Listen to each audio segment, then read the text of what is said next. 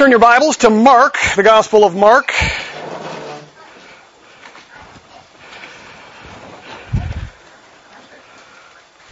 I know some of you have already been reading ahead because you've mentioned that, which is good because uh, it'll help us get our footing. This morning, we're going to be doing our introduction to the Gospel of Mark, which means that it's going to be a little bit more academic um, than normal. We won't spend as much time in the text. We'll spend some time in the text. But um, one of the things that I've mentioned um, time and time again is, as you guys have heard my teaching for years, I guess, um, is that oftentimes understanding a book means you have to understand how it's written, why it's written, um, how it flows. Especially when it comes to things like poetry. You know, when we went through Psalms, um, and I showed you how the poetry works. That can help you to appreciate. And so that's partly why we do the introductions to books like this. It's our preparation, so that when we go through the book, those things come to mind. If you know why a book was written and how it's put together and certain words or phrases that are used throughout the book, it helps you come to grips with it and then helps you to properly interpret it because everything has a context. So today that's going to be the, the purpose that we have, is to go through and sort of take a, a bird's eye view of the book of Mark. And I'm hoping that in doing that you'll look at it and you'll say, wow, I didn't see that before. And then as we go through it and study it, those things will come back to mind. That's partly what gets me excited about about uh, the Scriptures. It's not just the content, but it's the way that God put it together. It's some of the best literature in the world. And you're going to see today in the book of Mark that there's some things that he does that are um, literary in nature that are kind of cool. And it'll help us ultimately to put the whole thing into perspective. But let's first start with the author himself. Um, who wrote Mark? See, a couple of you guys are afraid to say it. It's Mark. Yeah. Anybody know who Mark was? He's got another name. In fact, he's got two names. I went, when I went to seminary, I had a roommate. His name was Mark Adam. That was his first name. Not his middle name. His first name was Mark Adam. This Mark also has another first name. Anybody know who it is? It's John Mark. Do you know who John Mark was? He was a cousin of somebody in the Scriptures. Yeah, Barnabas. Okay? So he's the cousin of Barnabas. His name is also John Mark. He was actually fairly active in ministry. We find him through uh, Acts, Colossians, Philemon. We see him in Second Timothy. We see him in First Peter. He was fairly active in ministry. But there was a specific event at one time that John Mark is known for that involved the Apostle Paul. Anybody know what that episode was? Yeah. The Apostle Paul and John Mark had some conflict. John Mark had gone on a on the first missionary journey with Paul. And about halfway through that missionary journey, John Mark decided to go home. We don't know why, but he left. And it caused a rift with Paul, because in the next journey, Paul refused to take him even though he wanted to go along. And so it caused a rift. And so Paul went one direction and John Mark went another direction. Again, we don't know why that happened, but it was a, a concern to Paul because Paul relied on these men that he traveled with to help him in his ministry. It's like a ministry partner. Think of, say, a pastor leading a church, and all of a sudden his associate pastor decides to just get up and leave. Then all that burden falls back on the senior pastor, right? And so it was very similar, and so we don't have a great introduction to John Mark when we first learn about him in the Scriptures because of that. However, what's kind of interesting about that is he kind of redeemed himself. In fact, I want you to turn to Philemon, look at verse twenty-four with me, if you will. And we'll do a little bit of hopping around today.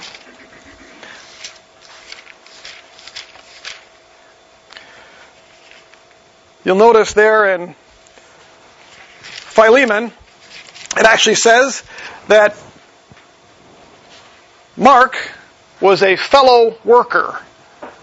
So Paul at that point refers to him as a fellow worker. Well, that's kind of interesting, because didn't they have a split? Didn't they have some tension between them? Turn to Second Timothy chapter four. Second Timothy chapter four.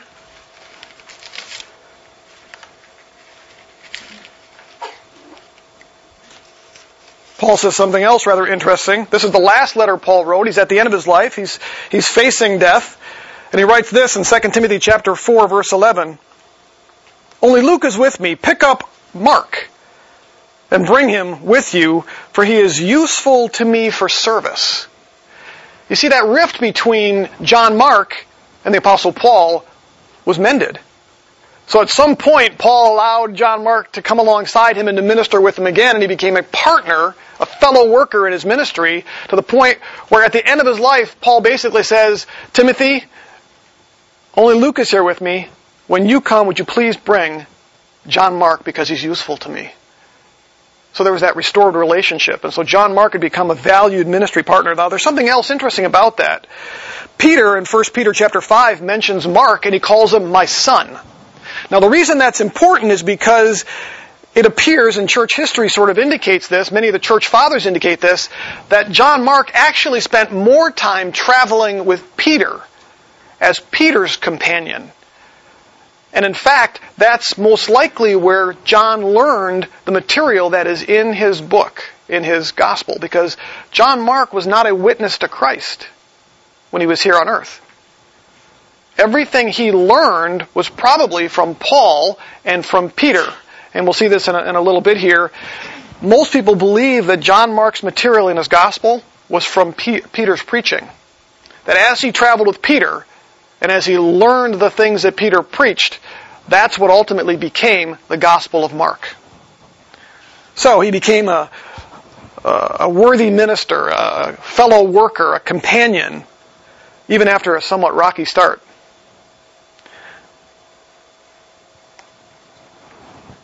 As to when it was written, we're not really sure, but somewhere probably around the late fifties, so about twenty or thirty years after Christ's death is probably when Mark wrote this. Mark's, or I'm sorry, Matthew and John's gospel, as um, we've alluded to this morning, are written to Jewish readers. Mark is a lot like Luke, and the primary audience, as Steve has mentioned this morning, was Gentiles. And we know that because as we look at the Gospel of Mark, some of the things that sort of set it apart, he doesn't quote the Old Testament as much as some of the other gospel writers do. There might be a reason for that. The Gentile readers would not have been as familiar with the Old Testament. When he mentions Jewish customs through the book, he actually explains them. Well, he explains them because the Gentiles might not understand them. He also translates Aramaic terms in the book, which means when he quotes stuff from the Old Testament, sometimes the Old Testament was in Aramaic rather than Hebrew.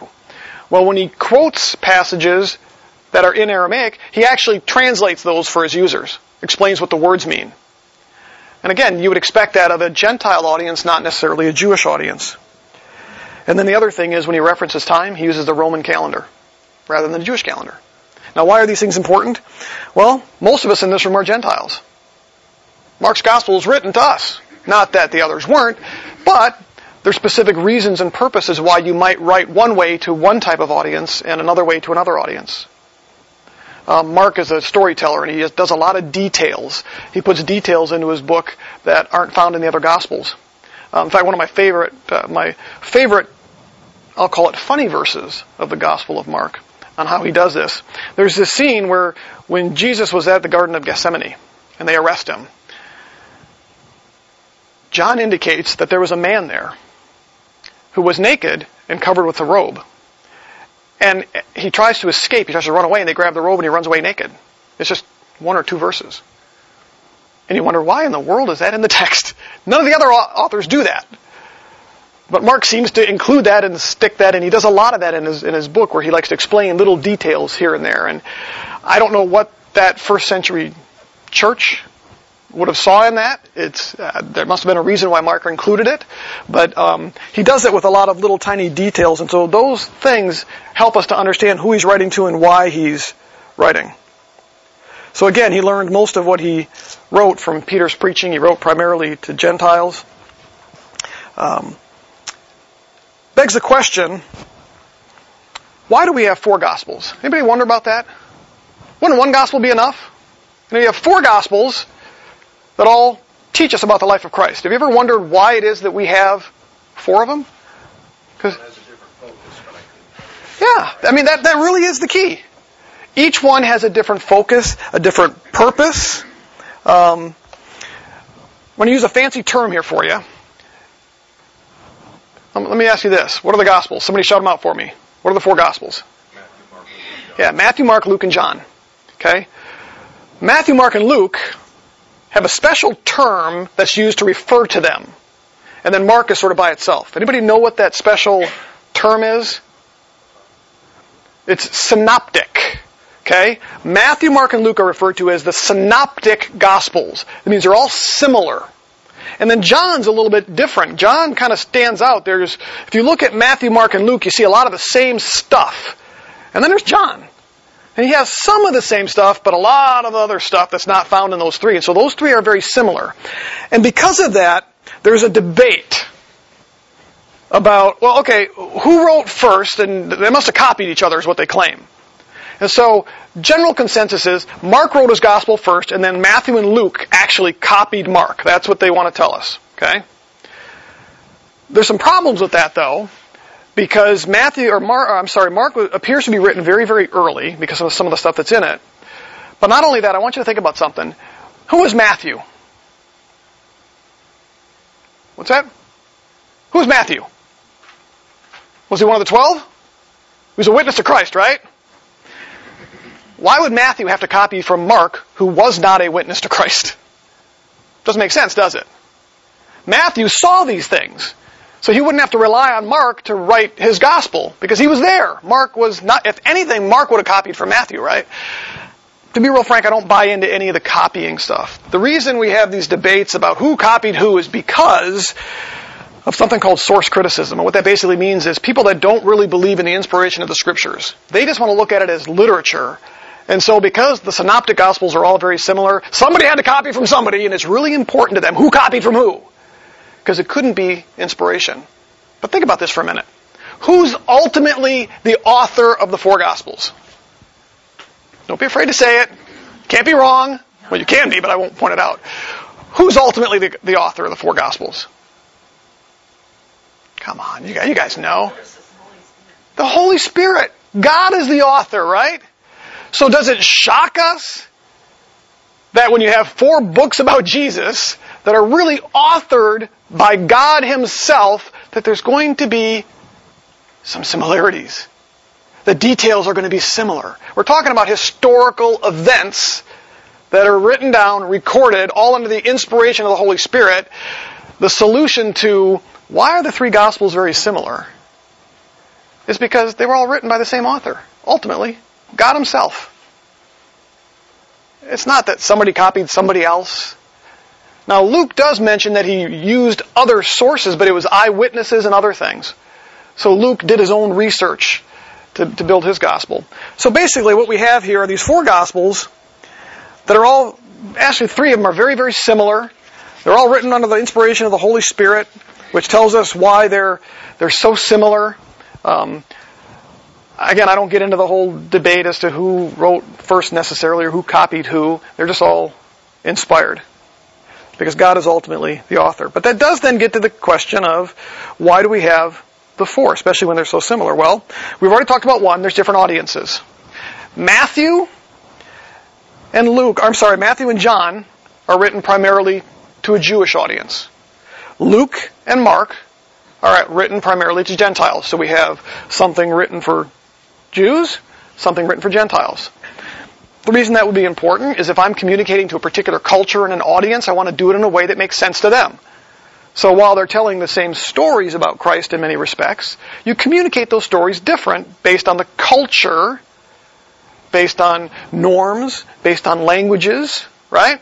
So two different gospels, or not two different gospels, but two different groups of books, if you will. Mark and Luke are for the Gentiles, and then we have Matthew and John that are written primarily for the Jews. Now, each one also has a different purpose, specifically a different purpose. Matthew's gospel heavily focuses on Jesus' teaching. I'm going to show you something here in a second that'll give you a great visual for it. But Matthew is all about let Jesus talk. And so if you read the Gospel of Matthew, you're going to see just tons of teaching from Jesus, not just about Jesus, okay? Luke tells us why he wrote his. He wanted to write an accurate historical record of Jesus' life. And so Luke actually has two Gospels, the Gospel of Luke and the Book of Acts. And he tells us in Acts why he did that. It was to write this accurate historical. So his purpose is primarily historical, to tell us about, I don't know if you've heard the phrase before, the historical Jesus. Today what that refers to is Jesus was just a man. He might not have even lived. He never died on the cross. And it's all a, a Newsweek cover. That's not what we're talking about. Luke said, and I'm going to tell you about the real historical Jesus. So that was his purpose, okay? So Matthew is all about the teaching of Jesus. Luke is about the historical reality of Christ in the early church. Then we have John. John's gospel is apologetic and evangelistic. What's interesting about John is that John wrote his gospel later. And it appears that his whole purpose was to fill in the gaps. In other words, Matthew, Mark, and Luke are all very similar. I'm going to tell you a bunch of stuff from firsthand experience, because he was there with Jesus. I'm going to tell you a bunch of stuff you don't know about Jesus. So it's to fill in those gaps, and it was evangelistic in nature, that you might know that Jesus is the Son of God. That was his whole point. Okay? And then it's very apologetic in nature, proving things. And so that was John's focus in his gospel. So what about Mark then? What is Mark's purpose? Well, he actually lays this out for us in verse one of chapter one. So go ahead and open up Mark chapter one, verse one. Mark tells us exactly what his purpose is. He says this in verse one. The beginning of the gospel of Jesus Christ, the Son of God. Seems very simple. There's two things he says there. Jesus was the Messiah. That's the Greek word. Christ, the Son of God. That's an important statement to his book. It's going to actually shape some stuff from a, uh, from a liturgy standpoint, if you will, or a literature standpoint. Let's go ahead and unpack some of this. There's some neat things in this first verse here. I'm going to look at that phrase, the beginning of the gospel. Isn't that kind of a, an interesting statement, the way he opens that up? The beginning of the gospel of Christ, the Son of God. The Greek word for gospel there is evangelon, and it refers to good news or good tidings. You've heard that before. What's interesting is that among the Romans, it referred to joyful news and was tied specifically to the cult of the emperors. You remember the Romans actually worshipped their emperors. They thought their emperors were gods. This phrase is something Mark took from the Romans, and he uses it here, and we'll see why in a second. Anybody know who Octavian is? Kimberly does. Yeah. Octavian then ruled Rome after Julius Caesar. Yeah. Octavian. Okay, a Roman emperor. They thought he was... Yep. In fact, his full name was... He was also referred to as Augustus. But right around nine B C. Now, here's what's really interesting about this. We've actually found an inscription on a Roman calendar that says this. The birthday of the God was for the world. That God there is... That God there is... Um, Octavian. So it says, the birthday of the God was for the world, and here's the phrase, the beginning of joyful tidings which have been proclaimed on his account. Now here's what's interesting about that. I'm going to read you something. This is from a commentary by William Lane. He says this. An evangel in the Roman world referred to, and here's the quote, a historical event which introduces a new situation for the world. In this perspective, the Roman would understand Mark's proclamation of Jesus the Messiah. Beginning with the inauguration of Jesus' public ministry, Mark announces Jesus' coming as an event that brings about a radically new state of affairs for mankind. Let me sort of paraphrase it for you. What the Romans did was when, when they celebrated, say, a birthday of an emperor or an emperor becoming emperor, an individual becoming an emperor, they would they would celebrate what's called an evangel. An evangel was this, this celebration, this announcement of good news because this God is now our ruler, and that would usher in a whole new era for Rome. In other words, This was a historical event that's going to change everything going forward. And so what Mark does is he steals that phrase from the Romans, because he's writing to Romans, and he says, Jesus Christ, this is the beginning of a new era, a new historical event that's going to radically change the world. Isn't that cool? So he basically is talking to Romans who already understood what it meant. And he's saying, no, it's not your emperors. It's Jesus Christ. This is the beginning of a whole new era. Doesn't that just make, doesn't it just bring chills to you when you think what God had promised in the Old Testament was exactly what happened at the birth of Christ? That God in flesh would come and usher in a whole new era of God's redemptive plan for mankind. And Mark identifies, my purpose is to talk to you about this. And so he identifies Jesus as an individual who has come into the world to radically change history and set in motion a whole new era for mankind.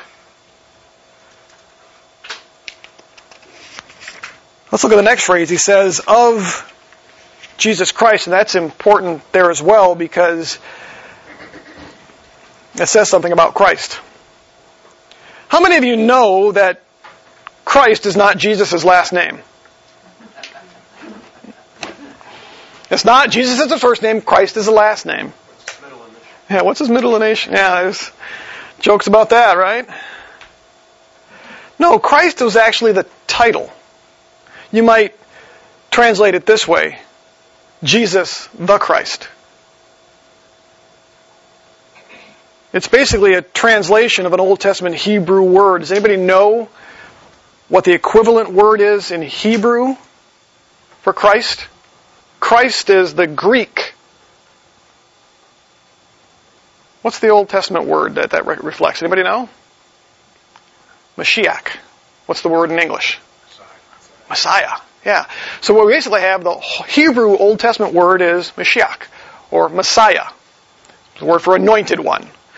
Greek, the translation, or if you, when you translate it into Greek, it's Christ.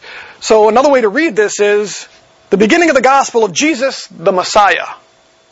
Or, since he's writing to Romans who spoke Greek, he uses the Greek term, Christ. So it's an identification that he's going to tell us that Jesus is the Messiah. That's going to be one of his purposes. He goes on then, he says, the Son of God, and the reason that's important is because it's a declaration of deity, is it not?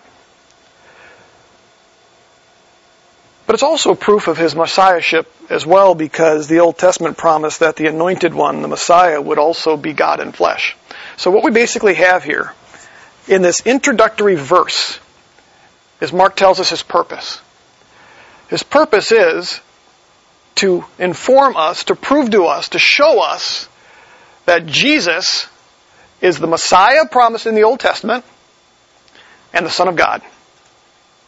Those two things, that's his purpose. And we're going to see how his book is laid out to do just that.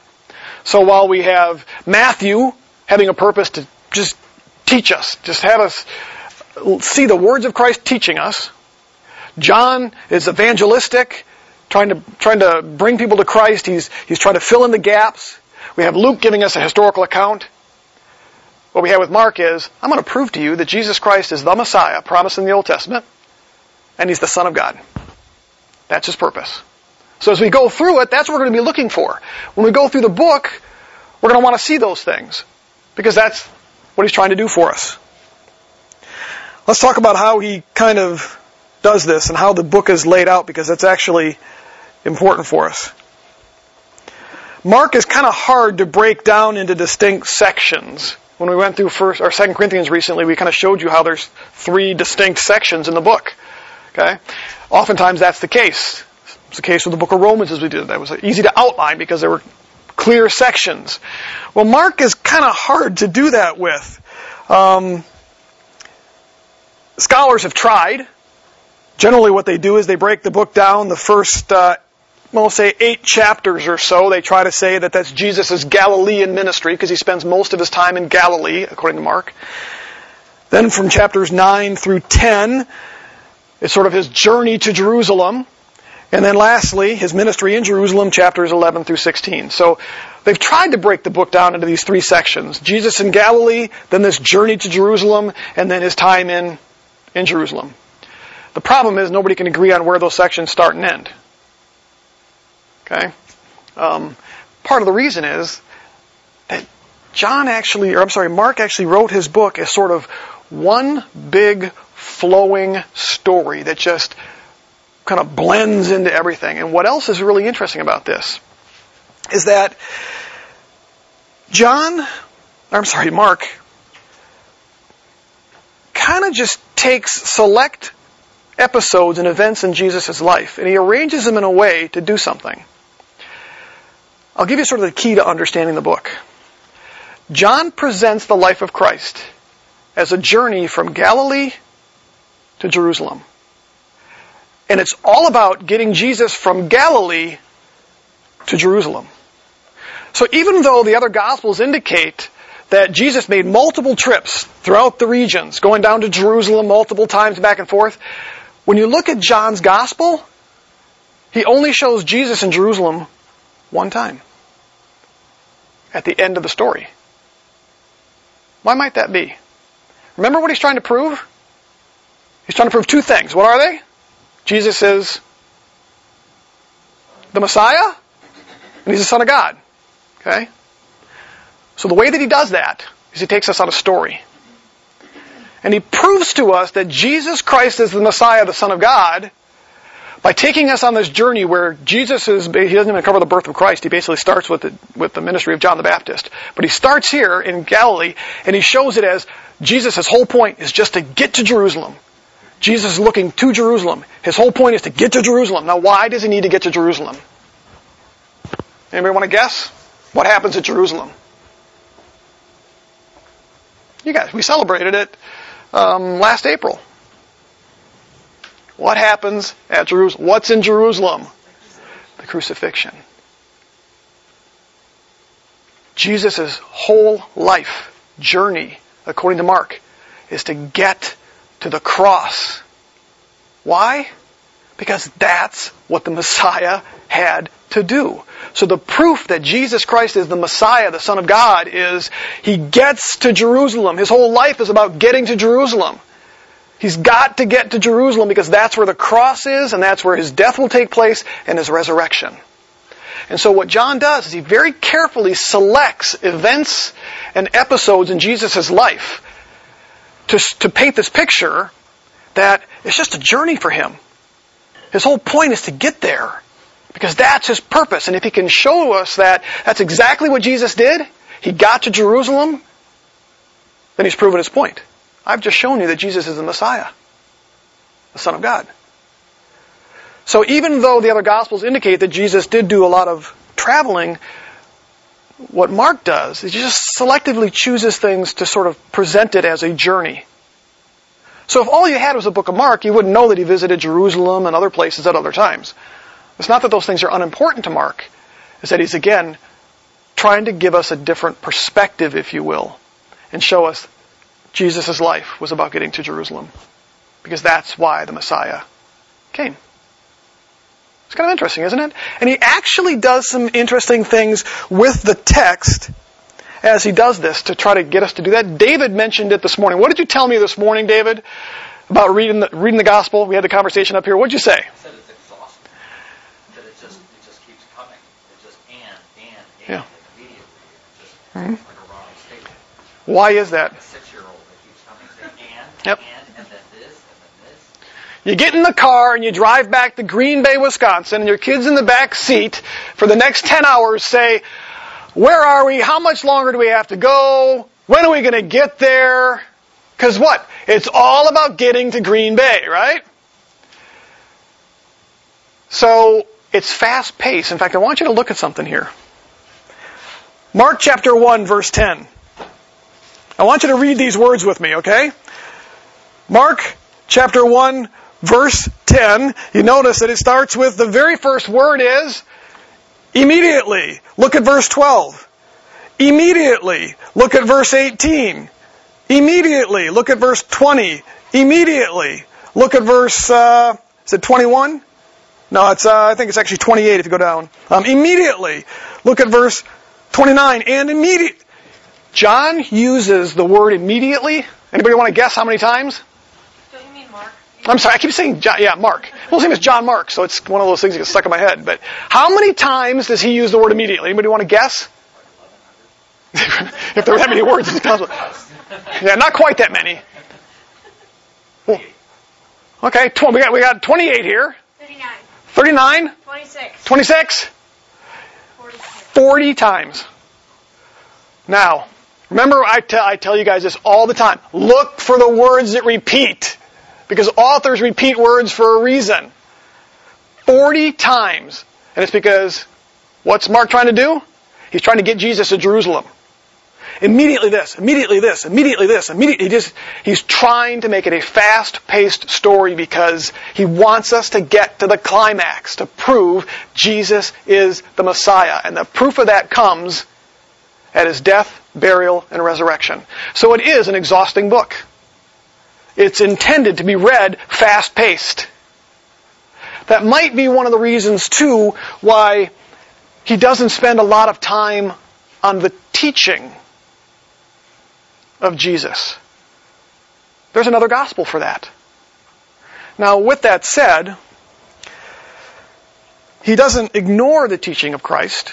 You do see that throughout the book. It just doesn't have quite as much. I want you to, I want you to, how many of you have a red letter Bible, a red letter version of the Bible? Okay? I want to show you something. There's a great visual aid in this.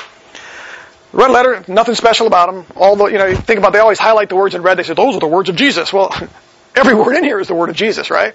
But that's just where Jesus is speaking. But I want you to do something. Just briefly look at, like Mark, how much red do we see in there? I mean, you might be able to see it here if you don't have a red letter Bible. You know, maybe there's ten percent of the page is red, you know. Flip the next page, you might see that maybe twenty percent is red. Those are where Jesus is actually talking, okay? Go to the next page, you maybe see that, I don't know, I'd say about thirty percent is red. Next page, it's almost all black. That's where Mark's writing.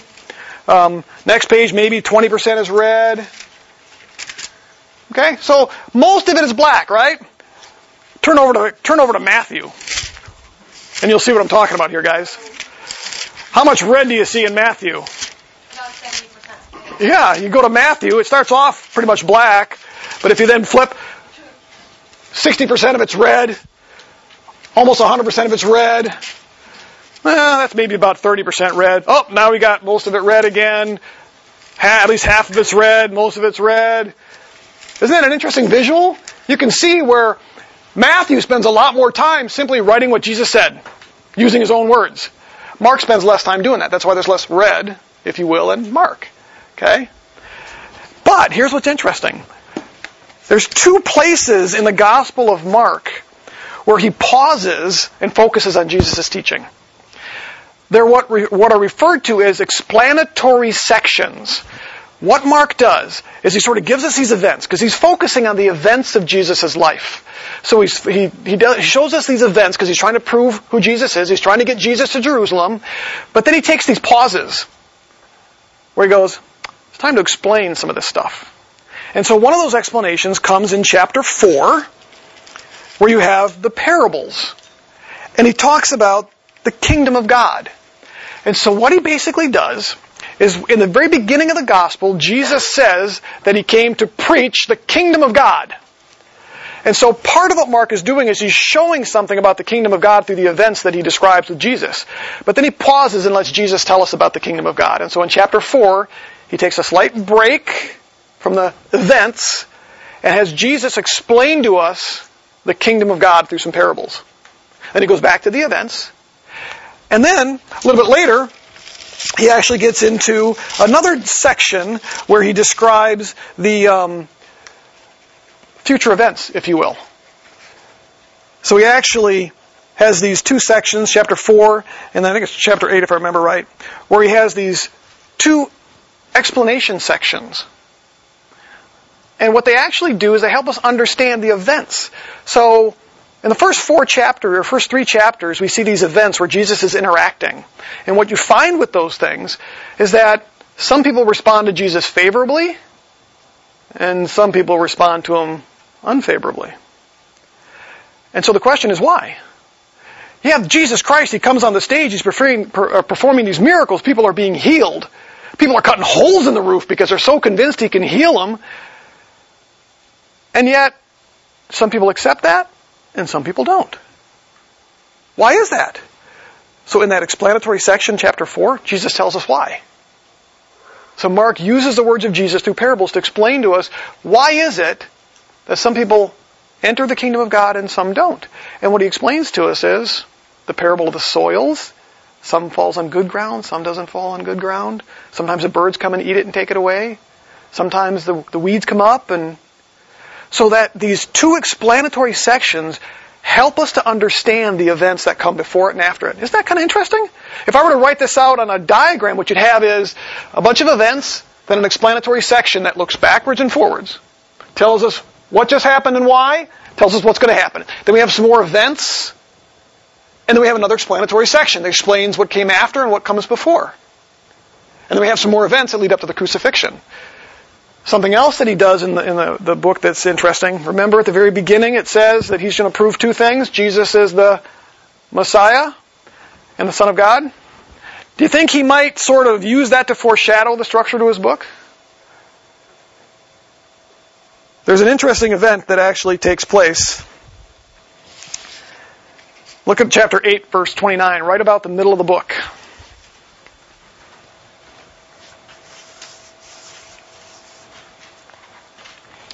I'm going to have you re- somebody read this. Can I get a volunteer just to read that verse for me?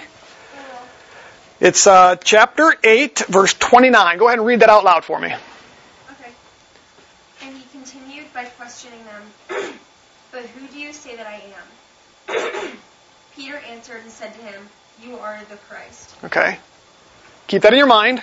I want somebody to now turn and read chapter fifteen, verse thirty-nine to me.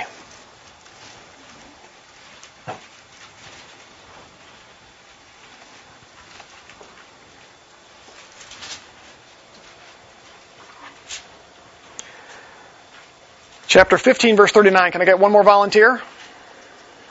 Okay. When the centurion, who was standing right in front of him, saw the way he breathed his last, he said, "Truly this man was the Son of God." Now, did you catch that, guys? Very first verse, he says, this is the beginnings of the gospel of Jesus, the Messiah, the Son of God.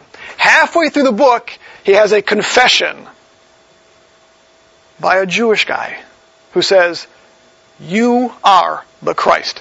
That is the exclamation point for Mark. Then, at the end of the book, he has a Gentile, Roman, say, "Surely this is the Son of God." That's the other exclamation point. Remember, he's going to prove to us Jesus is the Messiah, and he's the Son of God. That's our structure to the book.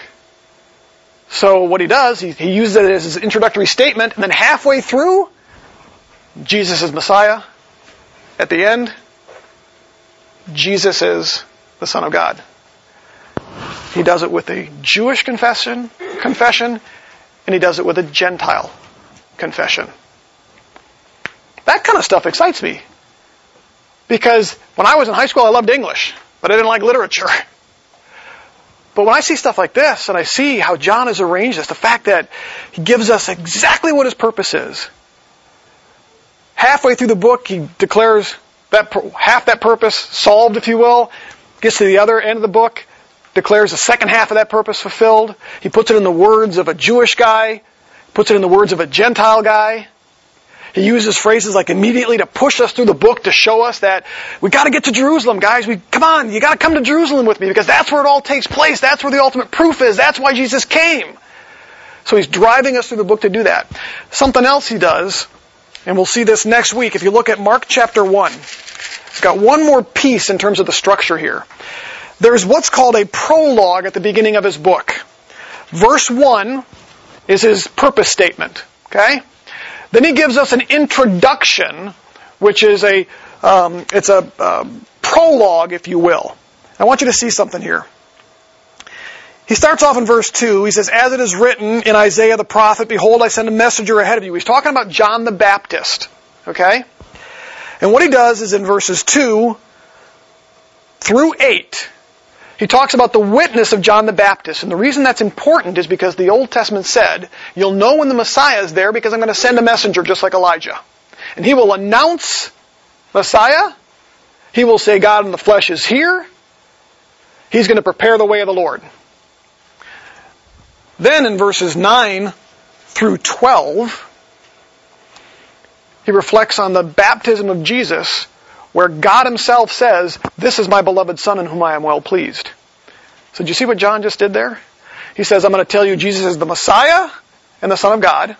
Then in his prologue, he spends the first half of his prologue saying he's the Messiah because John the Baptist is here. And then the second half of the prologue, he says, and he's the Son of God because God says he's the Son of God.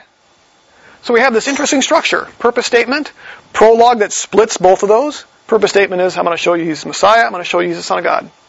Then in the prologue, he says, see, he's the Messiah because John the Baptist, the forerunner's here, and he's the Son of God because God said so at his baptism. Then in his book, he shows us all these things that prove that as a story. Halfway through, he says he's the Messiah. Then he gets to the end and says he's God. Kind of a neat little structure to the book. So we're going to use that as we go through the events. So next week, we're going to actually start with this prologue and work through that and kind of look at that. I'm going to share one last thing with you here um, that I think will help us in this book.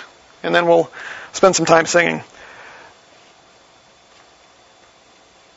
Especially when it comes to the Gospels, it's important for us to look at the terms that are used um, as they reflect on who Christ is. I'm going to just share some of this with you. It's just real brief. Jesus uses his favorite phrase for himself. Anybody know what that favorite phrase is? Jesus referred to himself in a certain way throughout the Gospels. Son of Man. eighty times he uses that phrase of him. It's his favorite phrase. It's basically taken from Daniel chapter seven. And as much as we'd like to say it's a reference to his humanity, it's really not. Because in Daniel it's a reference to his deity. So when he refers to himself as Son of Man, it's actually a reference on his deity. Okay? He was fully human, but the word reflects more on his coming in the flesh. Well, he uses that fourteen times in this book. It's the most frequently used t- phrase for Jesus in this book. So John is reflecting on his divinity. Son of God is used three times in the book. Messiah, or Christ, is used eight times.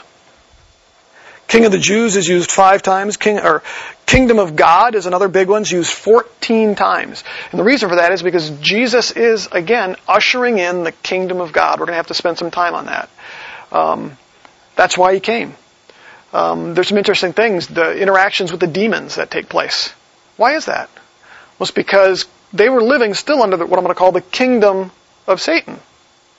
The Bible refers to him as the ruler of this world, the prince of the air.